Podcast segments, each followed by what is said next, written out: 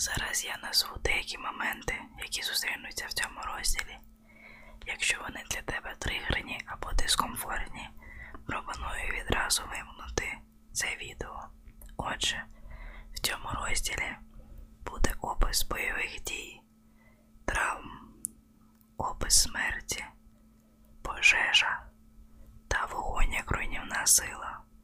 Якщо щось з цього вам дискомфортне, я раджу далі не слухати. В цьому розділі буде опис всього, що і викликало ПТСР Френка і повпливало на його психологічний стан. Але, незважаючи на все це, те, що скаже Вівіан Френку, я знаходжу дуже життєздатним, дуже правильним і дуже коректним. Це дуже цікава розмова комунікація між цивільною і військовим. І мені здається, що воно може бути навіть корисним в тих умовах, в яких ми зараз живемо. Отже, приємного прослуговування. Місто дівчат, розділ 31. Я ніколи не любила тих, кого мала б любити Анджело. Усе, що для мене влаштовував у житті хтось інший, закінчувалося не так, як було заплановано. Мої батьки скерували мене у певному напрямку до престижної школи пансіонату елітного коледжу, щоб я ввійшла у спільноту, до якої начебто належала. Та очевидно, я не належала до неї по-справжньому, бо не маю жодної подружки з тих світів.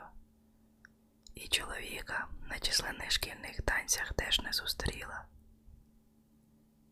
Я ніколи не мала відчуття, що моє місце коло батьків чи в містечку, де я виросла. Я не підтримую контакту із жодною людиною з Клінтона. Мої стосунки з мамою були дуже поверхневі аж до її смерті, а мій батько був всього лиш буркотливим політичним оглядачем на другому кінці обіднього столу. Але потім я перебралася до Нью-Йорка і познайомилася з тіткою Пех, неординарною лайковажною лесбійкою, яка забагато боячила, витрачала забагато грошей і хотіла кружляти цим світом у такому собі ритмі стрип-скок траляля, і я обожнювала її. Вона подарувала мені цілий світ не менше. А ще я зустріла Олів, яка не викликала в мене особливої симпатії, але яку я все одно полюбила значно сильніше за рідних батьків. Приязною чи ласкавою Олів не була, проте була віддана і добра. Вона стала моєю захисницею, вона була нашою праведницею. Вона навчила мене моральних принципів, яких я дотримуюсь і нині. Потім я познайомилася з Марджорі Ловцьки, диковатою дівчинкою підлітком із пекельної кухні, чиї батьки мігранти торгували одягом. Вона була не з тих людей, з якими я мала би приятелювати, але вона стала не тільки моєю діловою партнеркою, а й сестрою. Я любила її Анджело усім серцем. Пішла б заради неї на все, так само, як вона заради мене. Далі в моєму житті з'явився син Марджорі Натан, кволий хлопчик, який мав алергію на саме життя. Він був дитям Марджорі і моїм дитям теж. Якби в моєму житті все склалося так, як запланували мої батьки, я точно народила своїх дітей великих та сильних майбутніх магнатів, які б їздили верхи, але натомість у мене був Натан. І це тільки на краще. Я обрала Натана, а він обрав мене, і я його теж любила. Ці начебто випадкові люди Анджело стали моєю родиною, справжньою родиною. Я розповідаю тобі все це, бо хочу, аби ти зрозуміла, що за кілька наступних років я полюбила твого батька так само сильно, як любила кожну і кожного з них. Моє серце не спроможне на більшу шану. Він став мені такий же близький, як моя рідна, чудесна, випадкова і справжня сім'я. Така любов, наче глибокий колодязь із крутими стінами, упав у нього і все, любитимеш людину до кінця свого життя.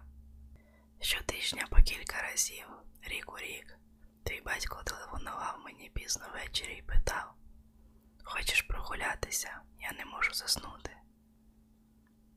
Я казала йому, ти ніколи не можеш заснути Френку. А він, ага, але сьогодні взагалі не можу. Я завжди відповідала так, хоч яка то була пора року який пізній час. Мені все життя подобалося блукати містом, і я любила нічну пору. До того ж, я ніколи не потребувала багато сну. А основне, мені страшенно подобалося бути поруч із Френком, тому що разу, як він мені дзвонив, я погоджувалася піти з ним погуляти. Він приїжджав по мене з Брукліну, і ми разом кудись їхали і гуляли. Дуже скоро ми обійшли всі і почали вирушати на вилазки в інші райони. Я вперше бачила людину, яка знала Нью-Йорк як свої п'ять пальців. Френк водив мене у дільниці, про які я ніколи не чула, і ми блукали ними мало до ранку, і розмовляли, розмовляли, розмовляли. Ми обійшли всі кладовища і заводські квартали, пройшлися всіма набережними, через райони з особняками і з багатоповерхівками для бідних. Урешті-решт перетнули геть усі мости Нью-Йоркській агломерації, а їх там чимало. Нас ніхто ніколи не чіпав, і це було дуже дивно. У ті часи Нью-Йорк вважався небезпечним містом, проте ми гуляли ним так, наче були недоторканні. Не раз ми так поринали в розмову, нічого довкола. Вулиці якимось чином гарантували нам безпеку, а люди нас не чіпали. Іноді мені здавалося, що вони взагалі нас не помічали. Хоча бувало і таке, що нас зупиняла поліція і питала, куди це ми прямуємо. І тоді Френк показував своє посвідчення. Я проводжу цю леді додому, сказав він, навіть якщо ми опинялися в Ямайському кварталі у районі Краун Гайтс.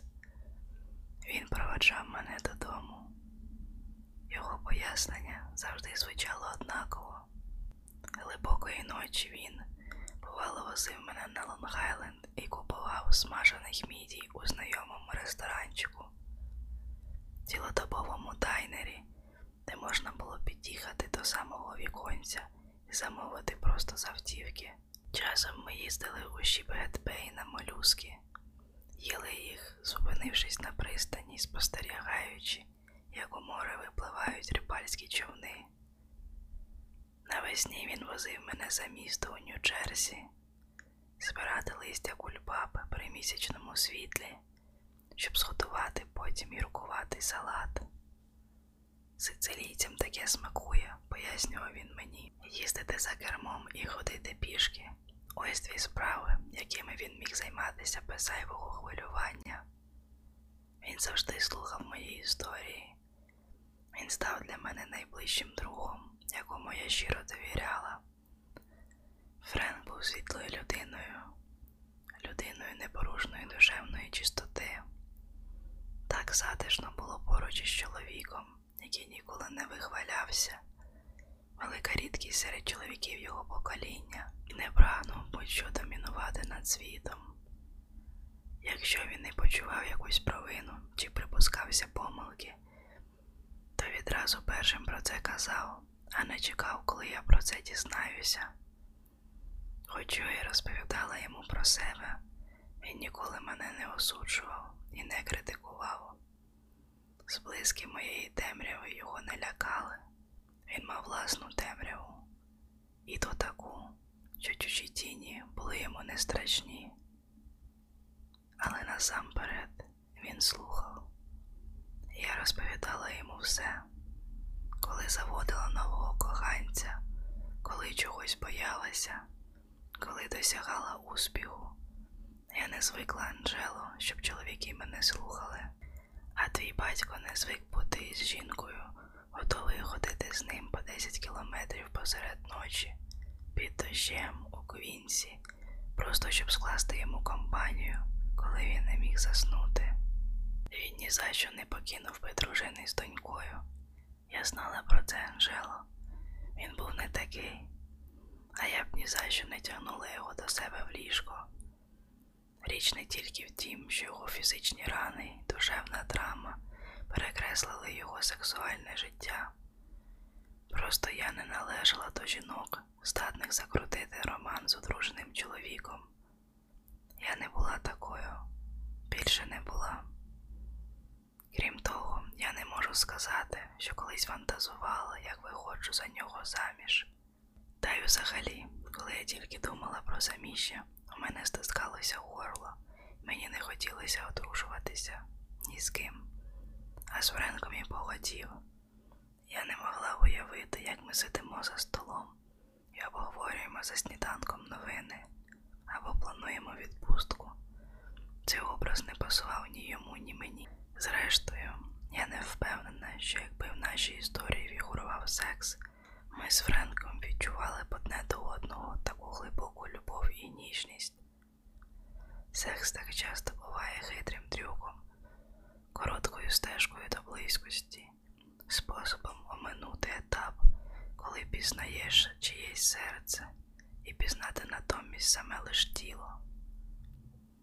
Тож ми були по-своєму віддані одне одному, але при цьому жили кожне своїм життям. Єдиною дільницею Нью-Йорка, де ми ніколи не гуляли разом, був південний Бруклін, його рідний район, або ж Керол Гарденс, як пізніше його хрестили агенти з нерухомості, хоча твій батько ніколи так його не називав. Та околиця належала його родині, його, так би мовити, племені, і з поваги до нього ми не порушували тамтешню тишу своїми кроками. Він не знався з моїми людьми, а я з його. Якось я познайомила його з Марджорі. Мої подруги, звісно ж, знали про нього, але не були з ним знайомі. Однак Френк не міг перебувати в товаристві. Що я мала робити? Скликати вечірку і вихвалятися ним перед усіма, сподіватися, що чоловік із нервовим розладом стоятиме у переповненій кімнаті і балакатиме про те й про все з незнайомками, тримаючи в руках коктейль. Ні. Мої приятельки вважали Френка таким собі живим привидом. Вони приймали те, що він був для мене важливий, бо я їм так казала. Але вони його так ніколи й не зрозуміли. Та й хіба могли? Відверто кажучи, певний час я уявляла собі, що одного дня Френк познайомиться з Натаном, і наш любий хлопчик сприйматиме його за батька. Але так би теж не вийшло. Він для тебе, Анджело, заледве був утіленням батька, а ти ж його рідне дитя, яке він любив усім серцем. Як я могла вимагати, щоб він узяв на себе відповідальність ще за одну дитину, відчував через це докори сумління. Я нічого від нього не вимагала, Анджело, а він нічого не вимагав від мене. Питав хіба, хочеш прогулятися? Тож ким ми були одне для одного, як назвати наші стосунки? Між нами панувало щось більше за дружбу, у цьому нема сумніву. Чи був він моїм хлопцем, чи я була його коханкою? Ці слова безсилі, ці слова описують те, ким ми не були. Усім хочу тобі сказати, що в моєму серці лишався самотній порожній закуток, про існування якого я навіть не здогадувалася. У ньому й оселився Френк. Прихистивши його у своєму серці, я почувалася так, наче мене звідусіль огортає любов. Ми ніколи не мешкали разом і не спали в одному ліжку, але він завжди був частиною мене. Я цілий тиждень зберігала у пам'яті різні історії, щоб мати що йому розповісти. Я питала про його думку, бо поважала його моральні принципи, милувалася його лицем, бо воно належало йому. Навіть його шрами здавалися мені гарними. Френкова шкіра скидалася на потерту оправу древньої священної книги. Мене зачаровували години, які ми проводили разом, і вабили таємничі місця, якими ми мандрували, ті, що виринали в уяві під час розмов, і ті, в яких ми бували в самому місті. Час, коли ми лежалися удвох, плинув поза цим світом, ось що я відчувала. У наших стосунках не було нічого нормального. Ми завжди їли в машині. Ким ми були? Ми були Френком і Вів'ян, які блукали Нью-Йорком, коли усі спали. Зазвичай Френк телефонував мені вночі, але одного спекотного розпеченого дня улітку 1966 року він подзвонив мені по обіді запитав, чи може побачитися зі мною просто зараз. Він говорив дуже схвильованим голосом, а коли під'їхав до ательє, то вискочив із автівки і почав швидко ходити туди-сюди перед нашим будинком. Таким знервованим я його ще не бачила. Я тут же передала свою роботу помічниці, вибігла і застрибнула в його машину, сказавши Сідай, Френку, поїхали, просто їдь куди-небудь. Ми доїхали аж до летовища Флойд Беннет-Філд у Брукліні, мовчки гнали всю дорогу. Він зупинився посеред болота в кінці смуги, звідки видно було, як заходять на посадку літаки резерву авіації військово-морських сил. Я знала, що Френк надзвичайно стривожений, бо коли ніщо не могло його заспокоїти, він завжди їхав на литовище дивитися, як сідають літаки. Рев двигунів утихомирював його нерви. Я не питала, що сталося, знала, що віддихавшись, він сам мені розповість. Тож ми сиділи серед гнітючої липневої спеки в автомобілі і слухали, як потріскує, охолоджуючись вимкнений двигун. Тиша, сідає літак, знов тиша. Я опустила скло, аби впустити в салон трохи повітря. Френк цього навіть не помітив. Він так і сидів, вчепившись у кермо, аж кісточки на руках побіліли. Він був у поліцейській формі і, мабуть, стікав потом, але цього не помічав. Земля знову задрижала, сів ще один літак. Я сьогодні ходив до суду, сказав він. Ага, відказала я, просто аби він знав, що я слухаю. Мав свідчити про грабіж, який стався торік, господарська крамниця, підлітки на наркоті, шукали де що потягнути, побили власника, тепер їх судять за напад. Я першим прибув на місце злочину, тому й покликали. Ясно? Твій батько часто мусив ходити до суду Анжело у різних поліцейських справах. Йому це завжди важко давалося. Сидіти в переповненій залі було для нього гірше за пекло, нема що казати. Але аж так він панікував уперше. Напевно, сталося щось дуже погане. Я чекала, коли він сам про все розповість. Я побачив сьогодні одного знайомого, нарешті сказав він. Рук він так і не зняв з керма, а поглядом втупився перед себе з флоту, хлопака з півдня, був разом зі мною на Франкліні. Том Денно. Я вже встиг забути, як його звали. Він сам із Теннесі. Я навіть не знав, що він тепер тут живе. Чомусь завжди думає, що ті південці вернулися після війни додому. Але він, видно, не вернувся.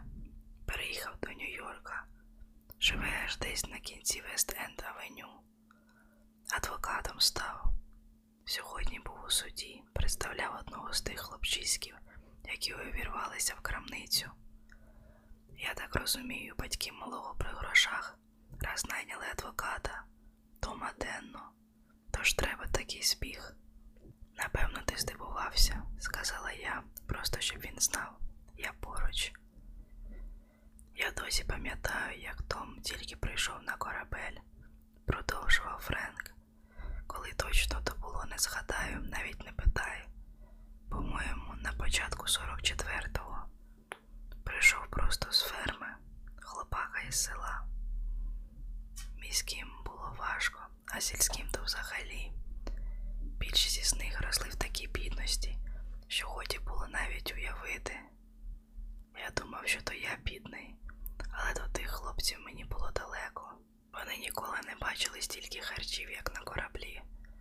Мотали за обидві щоки, ніби з холодного краю приїхали. Перший раз у житті не ділили вечерю з десятьма братами. Дехто з них взуття навіть не мав, ходив босий. Акценти різні, я таких навіть не чув. Ледве розумів, про що вони говорять. Але в бою вони були як ті чорти. Навіть коли нас не обстрілювали, чорти чортами, цілий час то кулаками один на одного махали, то пощекували до морпіхів, які адмірала охороняли, коли той був на борту. Вони нічого в тому житті не знали, лиш махати кулаками, розумієш? Том Тенно був серед них найбільшим хуліганом. Я кивнула. Френк не часто розповідав подробиці про життя на кораблі чи про тих, з ким він разом воював. Я не знала, чим закінчиться його історія, але розуміла, що йдеться про щось важливе. Вівіан, я ніколи не був таким сильним, як ті хлопці. Френк досі сидів впершись у кермо, наче врятувальне коло, що єдине могло втримати його на плаву. Раз на політній палубі один з моїх хлопців, молодий хлопчина з Меріленду, на секунду відволікся, ступив не на той бік, і йому тут же засмоктало голову в пропелер. Просто вирвало голову із м'ясом у мене перед очима. І то нас навіть не обстрілювали. Звичайний собі день. І от у нас на палубі тіло без голови. Його треба звідти забрати. І то вже політики сідають у дві хвилини. Політна палуба мусить бути чиста, а я стою як вкопаний, і тут приходить Том Денно, хапає тіло за ноги і тягне геть, так як раніше свинячі душі на фермі тягав. Навіть не скривився, а взяв і зробив, що треба. А я не можу зрушити з місця. Тоді Том підходить і мене теж відтягує вбік, аби ще мені голову не відірвало. Тягне мене, офіцера, і хто простий солдат, який за все життя навіть у стоматолога ні разу не був. Яким чудом він став адвокатом на Манхеттені? Ти впевнений, що бачив саме його? запитала я. Точно його. Він впізнав мене, підійшов до мене, заговорив. Та він з клубу 704 Вівіан. Господи Боже. Френ кинув на мене вимучений погляд. Я не знаю, що це означає, сказала я якомога м'якше. Хлопці, які лишилися на Франкліні в той день, їх було 704. Капітан Керес назвав їх клуб 704, розхвалив їх як героїв. Та може вони були героями дідько з ними, живі герої, так і Керес називав. Ті, що не втекли з корабля. Вони щороку збираються, згадують колишню славу. Ти не втік з корабля, Френку, навіть командування флоту про це знає. Тебе вогнем знесло за борт. Яка різниця Вівіан, відповів Френк. Я з самого початку був боягузом. У його голосі не лишилося ні краплі паніки. Тепер він говорив так спокійно, що мені аж стало моторошно.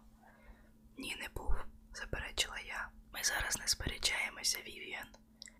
Я кажу тобі, що тоді вже на перший місяць обстрілювали. Я більше не міг. Я вже давно не міг. Гуам у липні 44-го, та його розбомбили до бісової матері. Не знаю, чи на тому острові хоч одна травинка лишилася після того, як ми закінчили. Стільки бомб ми туди скинули. Але коли наші війська висадились там наприкінці липня, звідти раз і виїхали японці на танках, я взагалі лишилися живі, не уявляю. Наші моряки були сміливі, японські вояки були сміливі, а я, я ні. Я терпіти не міг звуків стрілянини Вівіан, а це ж навіть не в мене стріляли. От тоді я й став таким, як зараз. Нервуватися почав сіпатися. Хлопці називали мене шарпанею. Посоромилися би, сказала я, та правильно називали. Я був як той клубок нервів. Одного дня бомба не випала з літака. 50-кілограмова бомба взяла і застрягла в бомбовідсіку. Пілот передає по радіо, що в нього застрягла бомба, і він мусить із нею сідати, уявляєш? І от під час посадки вона якось звідти випадає, нашій політній палубі котиться 50-кілограмова бомба. Твій брат і ще кілька хлопців кинулися до неї і зіпхнули її за борт, як якусь іграшку. А я що? Я знов завмер на місці. Не можу їм допомогти, поворухнутися не можу. Нічого. Це вже не має значення, Френку. Але він знову мене не почув. Потім настає серпень 44-го, розповідає він далі. Бушує тайфун, а в нас бойові вильоти. Ми садимо літаки, навіть коли хвилі накочуються на палубу. А пілоти, які сідають у шторм на той нещасний клаптик в Тихому океані, навіть бровою не ведуть. У мене руки без перестанку трусяться, а я ж то навіть не керую тими клятими літаками Вівіан. Наш ешелон називали душогуби. Ми мали бути найсильнішими з усіх. От тільки ніяким душогубом я не був. Френку, сказала я, не хвилюйся, все гаразд. А потім у жовтні нас почали атакувати японські смертники. Вони знали, що програють війну, і вирішили піти як герої, повбивати якнайбільше наших за всяку ціну. Вони без кінця нас атакували. Був такий день, що на нас налетіло їх аж 50 штук. 50 літаків камікадзе за один день. Можеш собі уявити? Ні, відповіла я, не можу. Наші хлопці збивали їх у повітрі одного за одним, а вони на другий день посилали ще літаки. Я знав, що рано чи пізно котрийсь у нас влучить. Усі знали, що з нас буде легка ціль. Ми стояли за якихось 80 кілометрів від узбережжя Японії. Але наші хлопці надто чхали, ходили собі козирем. А щовечора по радіо виступала токійська троянда і розказувала всьому світу, нібито Франкліна вже потопили. От тоді я й перестав спати. Ні спати не міг, ні їсти. Без кінця трусився від страху. Відтоді я більше ніколи не спав нормально. Коли ми збивали літаки, деяких пілотів камікадзе виловлювали з води і хапали як полонених. Одного з тих японців вели палубою до карцеру, але він вирвався і побіг до порту, зіскочив і вкоротив собі віку. Ліпше смерть, ніж полон. Загинув з честю, просто в мене перед очима. Я бачив його лице, коли він біг до порту Вівіан. Богом клянусь, він не близько не виглядав таким наляканим, як я. Я розуміла, що Френк Сторчголов несеться в минуле, а це був недобрий знак. Треба було повернути його назад до себе, назад у теперішнє. А що сьогодні сталося, Френку? запитала я, що сталося з Томом Денно в суді. Френк голосно видихнув і ще міцніше вчепився в кермо. Він підходить до мене якраз перед тим, як я маю свідчити. Пам'ятає, як мене звати, питає, як справи. Потім розказує мені, що він тепер адвокат і живе у верхньому Вестсайді, де вчився в коледжі і де тепер ходять до школи його діти. Прочитав мені цілу лекцію, як йому добре живеться. Він був у складі екіпажу, який після атаки доставив Франклін до Бруклінської корабельні. І я так розумію, після того так і лишився в Нью-Йорку. Але той його сільський акцент нікуди не дівся. Хоч один його костюм коштує, певно, більше за цілу мою хату. подивився мене з ніг до голови і каже: Патрульний, то от до чого дійшли морські офіцери. О господи, Вів'ян, і що я маю йому казати?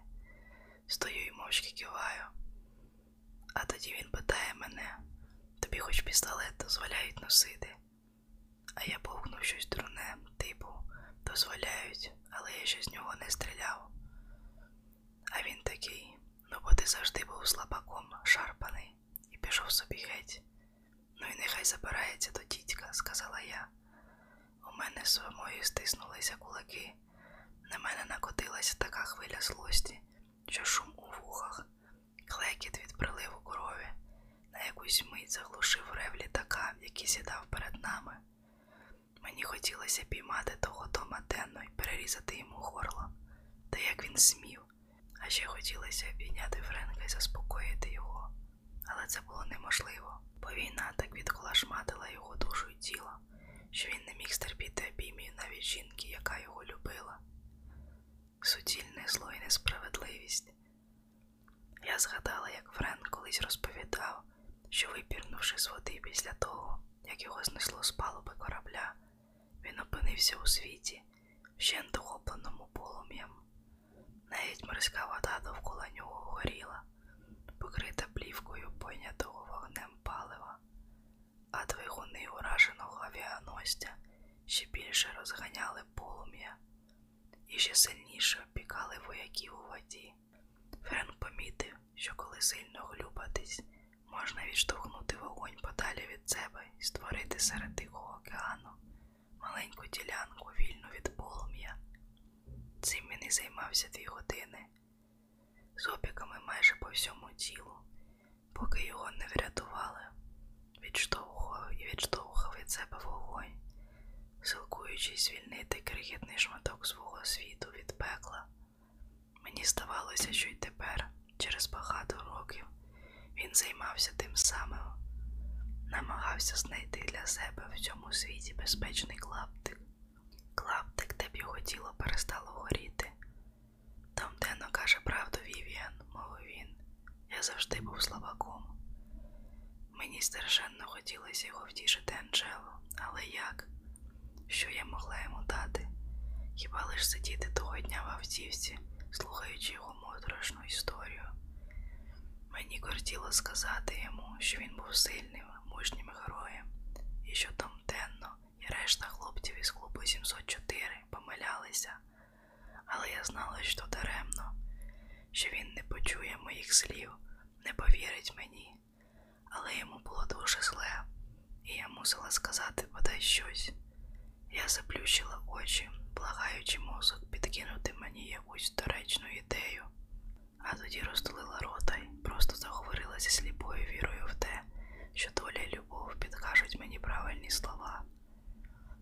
Навіть якщо це правда, то й що? запитала я. Мій голос прозвучав різкіше, ніж мені хотілося. Френк здивовано обернувся і глянув на мене. Навіть якщо ти справді слабак, Френку, що з того? Навіть якщо війна дійсно не для тебе, і ти не зміг дати собі з тим раду, то й що? Так воно і є, Вівіан. Добре, припустимо, що так воно і є. І що з того? Він промовчав.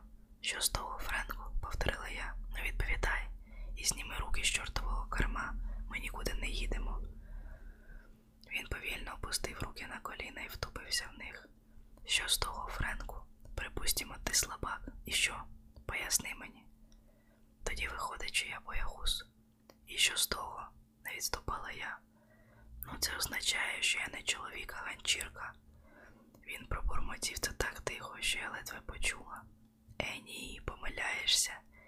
Я ще ніколи не була так твердо впевнена в тому, що казала. Помиляєшся, Френку. Це не означає, що ти ганчірка. Хочеш знати, що це насправді означає, а нічого не означає, нічогісінько. Він збентежено закліпав очима. Я ще ніколи не розмовляла з ним так суворо. А тепер слухай мене, Френко Греко, мовила я. Якщо ти боягуз, припустимо, що так воно і є. Це нічого не означає. Моя тітка Пех пиячка, вона п'є і не може стриматися. Алкоголь нищить її життя і її саму. І знає, що це означає, а нічого. Думаєш, якщо вона не може тримати себе в руках, вона погана людина, ганчірка? Ясно, що ні. Просто така вона вже є. З нею просто стався алкоголін Френку. З людьми всяке стається. Ми такі, які є, і з тим нічого не вдієш. От мій дядько Білі, він ніколи не дотримувався обіцянок і не міг бути вірній одній жінці. І це нічого не означає, нічогісінько. Він був прекрасною людиною Френку. Просто на нього не можна було покладатись. Такий він уже був. Це нічого не означало. Ми все одно його любили. Але чоловіки повинні бути сміливі, зауважив Френк. І що з того? мало не крикнула я. А жінки повинні бути невинні. Глянь тепер на мене. Я спала з кількома чоловіками Френку, що не полічити. І знаєш, що це означає? Нічого. Просто так склалося. Світ неправильний, ти сам так казав, тієї першої ночі. Той стався до свого життя так, як ти кажеш. Світ неправильний. Кожна людина має свій характер і все. З людьми різне стається. І таке, що вони не здатні контролювати. Війна з тобою просто сталася, а ти не народжений для того, аби воювати. І що з того? Нічого. Перестань так думати про себе. Але мужні хлопці, такі Том Тенно, ти нічого не знаєш про Тома. З ним те щось сталося, гарантую. Щоб дорослий мужик так на тебе нападав, з такою злістю. Ох, повір мені, з ним теж сталося життя, щось його зламало. Не те, щоб я тою скотиною переймалася, але його світ теж неправильний, Френку, повір мені. Френк розплакався. Побачивши це, я сама мало не розплакалася, але стримала свої сльози, бо його були значно важливіші, значно рідкісніші. У ту хвилину Анджело я б віддала кілька років свого життя за те, щоб обійняти його, але це було неможливо. Так несправедливо, схлипнув він, здригаючись усім тілом. Так, любий, несправедливо, сказала я, але так сталося. Просто так є, Френку, і це нічого не означає. Ти прекрасна людина, ніяка не ганчірка. Ти найкращий чоловік, якого я знаю, а все решта неважливо. Він так і плакав, як завжди, на безпечній відстані від мене, але принаймні зняв руки з керма, принаймні зміг розповісти, у чому річ, зміг сказати правду. Тут, у самотому просторі розпеченої автівки, в єдиному куточку його світу, що не був тієї миті охоплений полум'ям. Я сиділа з ним, поки йому не полегшило. Була готова сидіти поруч стільки, скільки треба. Це все, що я могла вдіяти. Єдине моє завдання на той день сидіти поруч із тим порядним чоловіком, наглядати за ним із сусіднього сидіння, поки він не заспокоїться. Нарешті, опанувавши себе, він подивився у вікно. Такого сумного виразу лиця я ще в нього не бачила. І що ми будемо зі всім цим робити? запитав. Не знаю, Френку, може й нічого, але я тут поруч. Тоді він повернувся і глянув на мене. Я не можу без тебе жити, Вів'ян, сказав він. Добре, бо тобі не доведеться. Так упритул до слів я тебе кохаю. Ми з твоїм батьком Анджело не наблизилися більше ніколи.